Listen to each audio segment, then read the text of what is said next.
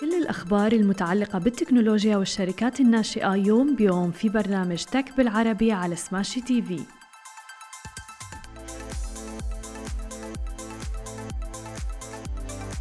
صباح الخير وأهلا وسهلا فيكم ببرنامجكم تك بالعربي. معكم أنا هالة بسام ومعنا بخلف الكواليس علي. خلونا نبدأ بأهم العناوين اللي رح نحكي فيها بنشرتنا لليوم. أكيد بدنا نحكي عن إصلاح عطل الكاميرا في آيفون 14 ويوتيوب اللي عم تدفع الآن لصناع المحتوى و Elevatus أيضا اللي بتحصل على تمويل جديد. وبداية وأول خبر معنا لليوم نبدأ في الحديث عن شركة أبل اللي عم بتعاني بشكل كبير من انتقادات بالفترة الأخيرة. تعمل الآن شركة أبل على تحديث برمجية لجهاز آيفون 14 بنوعية Pro Pro Max أيضا بهدف إصلاح خلل بيجعل الكاميرا الخلفية بالجهاز تهتز عند استخدامها مع بعض تطبيقات الجهات الخارجية. وذكرت الشركة أن هذا التحديث سيصدر الأسبوع المقبل مشيرة إلى أنها تمكنت بالفعل من إيجاد الحل. ويعد هذا الإصلاح الثاني على الأقل حتى الآن لجهاز آيفون 14 حيث طلب من المستخدمين يوم إطلاقه إجراء تحديث إلى iOS 16.0.1 لمعالجة مشكلة بتتعلق بتفعيل FaceTime تحديدا.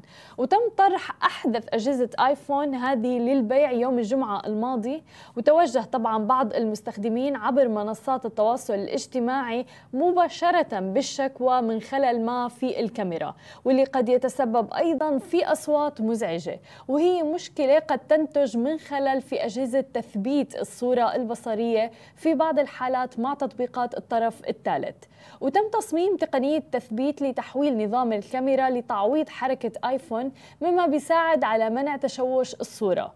وجاءت شكوى المستخدمين من الخلل اللي بيعيق ميزات الكاميرا في تطبيقات الوسائط الاجتماعية. ولكن لا يبدو أنه بيأثر على إمكانيات كاميرا أبل المثبتة مسبقا.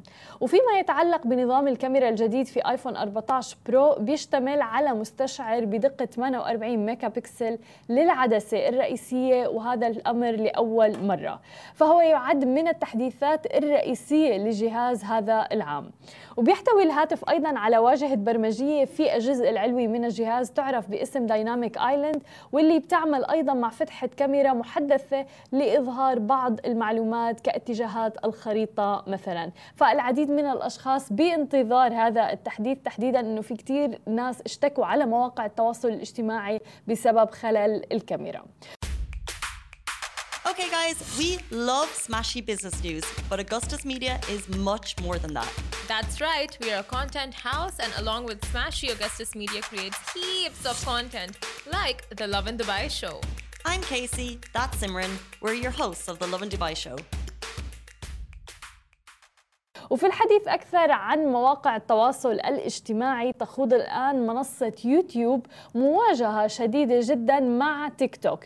مستخدمة في ذلك ميزتها الأكثر تفوقا وهي طبعا عم نحكي عن الأموال.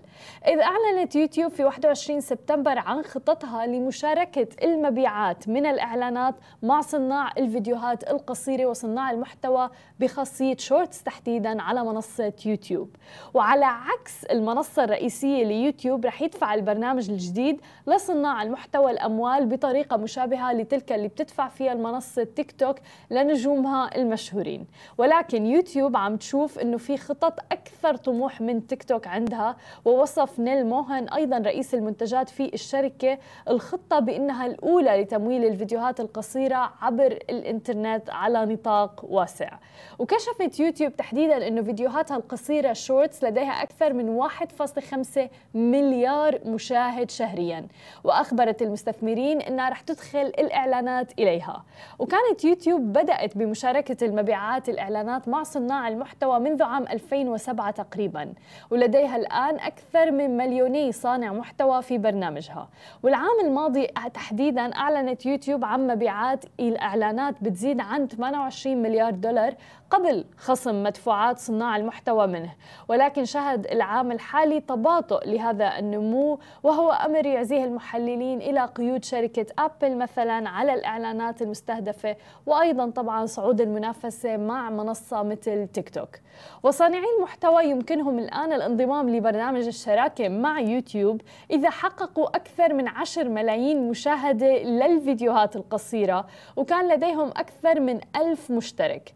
وتاريخيا كانت يوتيوب تعطي 55% من مبيعات إعلاناتها لصناع المحتوى بينما طبعا هي بتحتفظ بالبقية. أما مع خاصية Shorts فسوف تشارك يوتيوب فقط 45% من الإعلانات مع صناع المحتوى. لكن هذا أمر رائع جدا لأنه عم نشوف العديد من المنصات عم تتجه نحو ال short form videos والفيديوهات القصيرة. عم نشوف هذا الشيء مع إنستغرام مع تيك توك والآن أيضا مع يوتيوب. ولكن جميل أنه نشوف أنه في مقابل ومردود مادي له لصناع المحتوى الآن على منصة يوتيوب. في الحديث أكثر عن عالم الشركات الناشئة وفي منطقتنا العربية.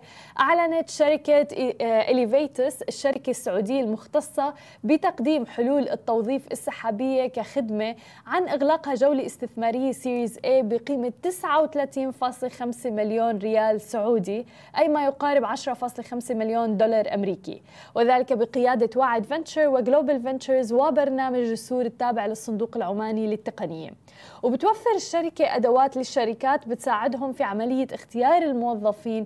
أيضا إجراء المقابلات عبر الفيديو حيث بتمكنهم من إنشاء الطلبات وأيضا تصفية السير الذاتية واختيار الأنسب منها. بالإضافة إلى ذلك أتمتت الإجراءات الأخرى مثل إرسال عروض الموافقة المبدئية للمقابلات كذلك إضافة الموظفين لقائمة الشركة تمهيدا لانضمامهم للعمل. فيما بتقدم هذه الأدوات عبر منصة إيفا ريك وبرنامج مقابلات الفيديو إيفا ساس وبتهدف الشركة اللي انطلقت في عام 2019 إلى استثمار الجولة الجديدة الاستثمارية في تطوير التقنيات المستخدمة لتسريع نمو أعمالها وأيضا التوسع في السوق السعودي. بجانب أيضا دخولها في أسواق جديدة أخرى خلال الفترة المقبلة. بالإضافة إلى ذلك حتضم مواهب جديدة لفريق العمل. تعمل الشركة في الوقت الحالي مع أكثر من 150 شركة وفقا لبيانها من بينها شركات مثل سامسونج عمان تك والبنك العربي وأيضا جامعة الملك عبد الله للعلوم والتقنية. وأشارت إلى دمج تقنياتها مع خدمات مقدمي البرامج التقنية مثل ساب سلاك أيضا أوراكل وغيرها من المنصات الأخرى لمساعدة الشركات في عملها. وأضافت الشركة أنها ساعدت منذ تأسيسها قبل ثلاث سنوات الشركات في إجراء أكثر من 3 ملايين تقييم بالفيديو واختيار أيضا آلاف المرشحين وعملت على تحسين دقة خوارزميات الذكاء الاصطناعي الخاص بها وبين 65% و 94% على مدار الفترة الماضية لتحسين عملية التوظيف. كما تضاعف أيضا عدد موظفيها خلال الفترة ونفس الفترة اللي عم نحكي فيها ثلاث مرات وهذا دليل على نمو الشركة وتأسيسها الكبير. هذه كانت كل أخبارنا الصباحية لليوم. ما تنسوا تتابعونا على كل مواقع التواصل الاجتماعي الخاصة ب Smashi TV. تسمعوا البودكاست تبعنا وتنزلوا ال application. نهاركم سعيد جميعاً. مثل ما وعدناكم أخبار جديدة ومقابلات مع رواد أعمال يوميا في برنامج تك بالعربي على سماشي تي في. حملوا التطبيق الآن.